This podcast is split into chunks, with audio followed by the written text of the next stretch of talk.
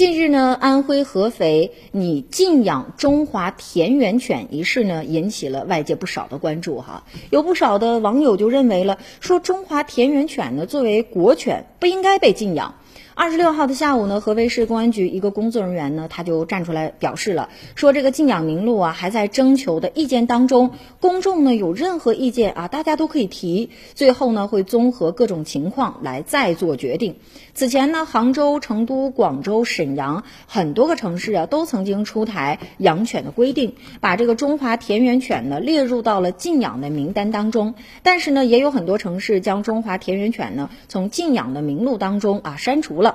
中华田园犬呢为我国的传统狗，可以说无论上从感情上啊还是从风俗上来说，市民呢有饲养中华田园犬的需求。而且呢，根据2019年4月深圳市的城市管理和综合执法局的调研数据显示，深圳呢现有8万余只土狗和1万余只的英国斗牛犬，上述的两种犬只品种啊受这个宠物饲养者的广泛欢迎并且接受，而且呢对人的攻击性呢也不像其他烈性犬那么强。那这种情况下呢，将其纳入养犬管理范围呢，更是能规范市民养犬的行为。他基金呢是一家专注动物保护的公益基金会，其执行秘书长陆平他就表示了，说禁养名单当中包括中华田园犬是一种非常令人匪夷所思的做法。他呢也表示说，破解这个犬咬人的问题呢，关键呀不在于简单的禁养某些品种，而是要规范养犬，做好文明养犬的宣传，